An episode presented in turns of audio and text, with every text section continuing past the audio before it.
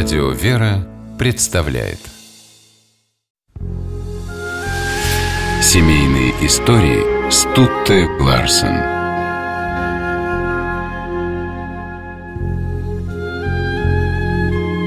Едва ли найдется человек, который не слышал свадебный марш Мендельсона. Невесты всего мира идут под венец в сопровождении этой музыки, символизирующей начало их новой жизни. А как же сам Мендельсон – Принес ли композитору семейное счастье его марш? В 1809 году в семье банкира из Гамбурга Мендельсона Бартольди родился сын. Младенца назвали Феликсом, что переводится как «счастливый». Крестный мальчика не ошибся, удача не изменяла Феликсу. Он был чрезвычайно одаренным ребенком. Музыкой занимался с раннего детства и делал такие успехи, что уже к 10 годам играл сольные фортепианные концерты – а сам Гёте называл его «сокровищем». В 17 лет Феликс написал увертюру к опере «Сон в летнюю ночь» по пьесе Шекспира. А через 16 лет прусский король заказал композитору всю оперу целиком. Одним из ее фрагментов и стал свадебный марш. Правда, тогда никому и в голову не пришло сделать его маршем для новобрачных. Феликс долго оставался одиноким. В 21 год ему даже стало казаться, что он никогда не встретит свою любовь. С такими мрачными мыслями музыкант отправился в Италию. И вот в Риме у него, наконец, появилось предчувствие любви. В музее Мендельсон увидел картину «Святая Сесилия». Изображенная на холсте покровительница музыки потрясла Феликса. Он сказал себе, что обязательно встретит такую Сесилию и женится на ней. Пять лет жил Мендельсон этим предчувствием. Сесилия даже снилась ему.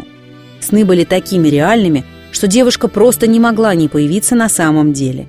И композитор встретил ее на концерте во Франкфурте на Майне.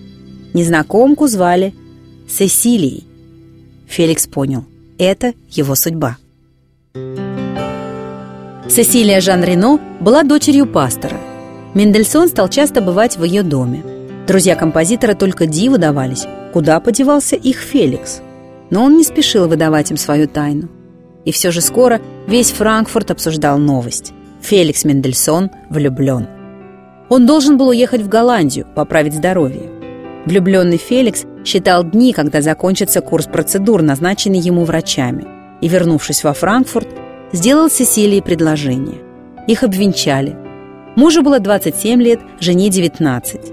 Они излучали такое счастье, что сестра Феликса, Фанни, окрестила их Фелисией, то есть счастливые. Во время свадебного путешествия Мендельсоны стали вести романтический дневник. Цесилия писала к нему тексты, а Феликс – ноты. После путешествия супруги устроили свой дом в Лейпциге.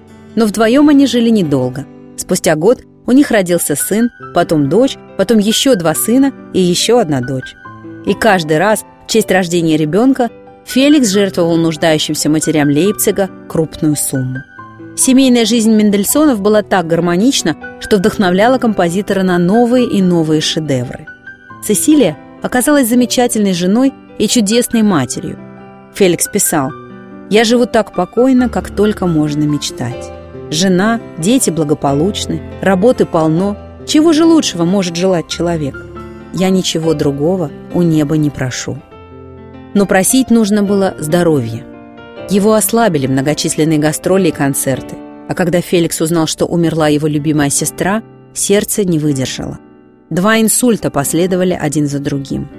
Сил бороться с болезнью у Феликса не было. Он сказал жене, которая не отходила от него, «Устал, очень устал». А после этих слов уснул и больше не проснулся.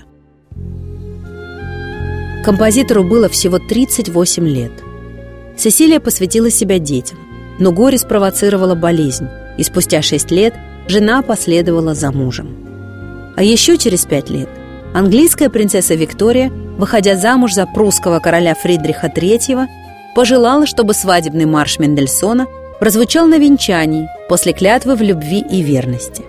С тех пор прошло более 150 лет, а ликующий марш звучит на каждой свадьбе и стареть не собирается. Семейные истории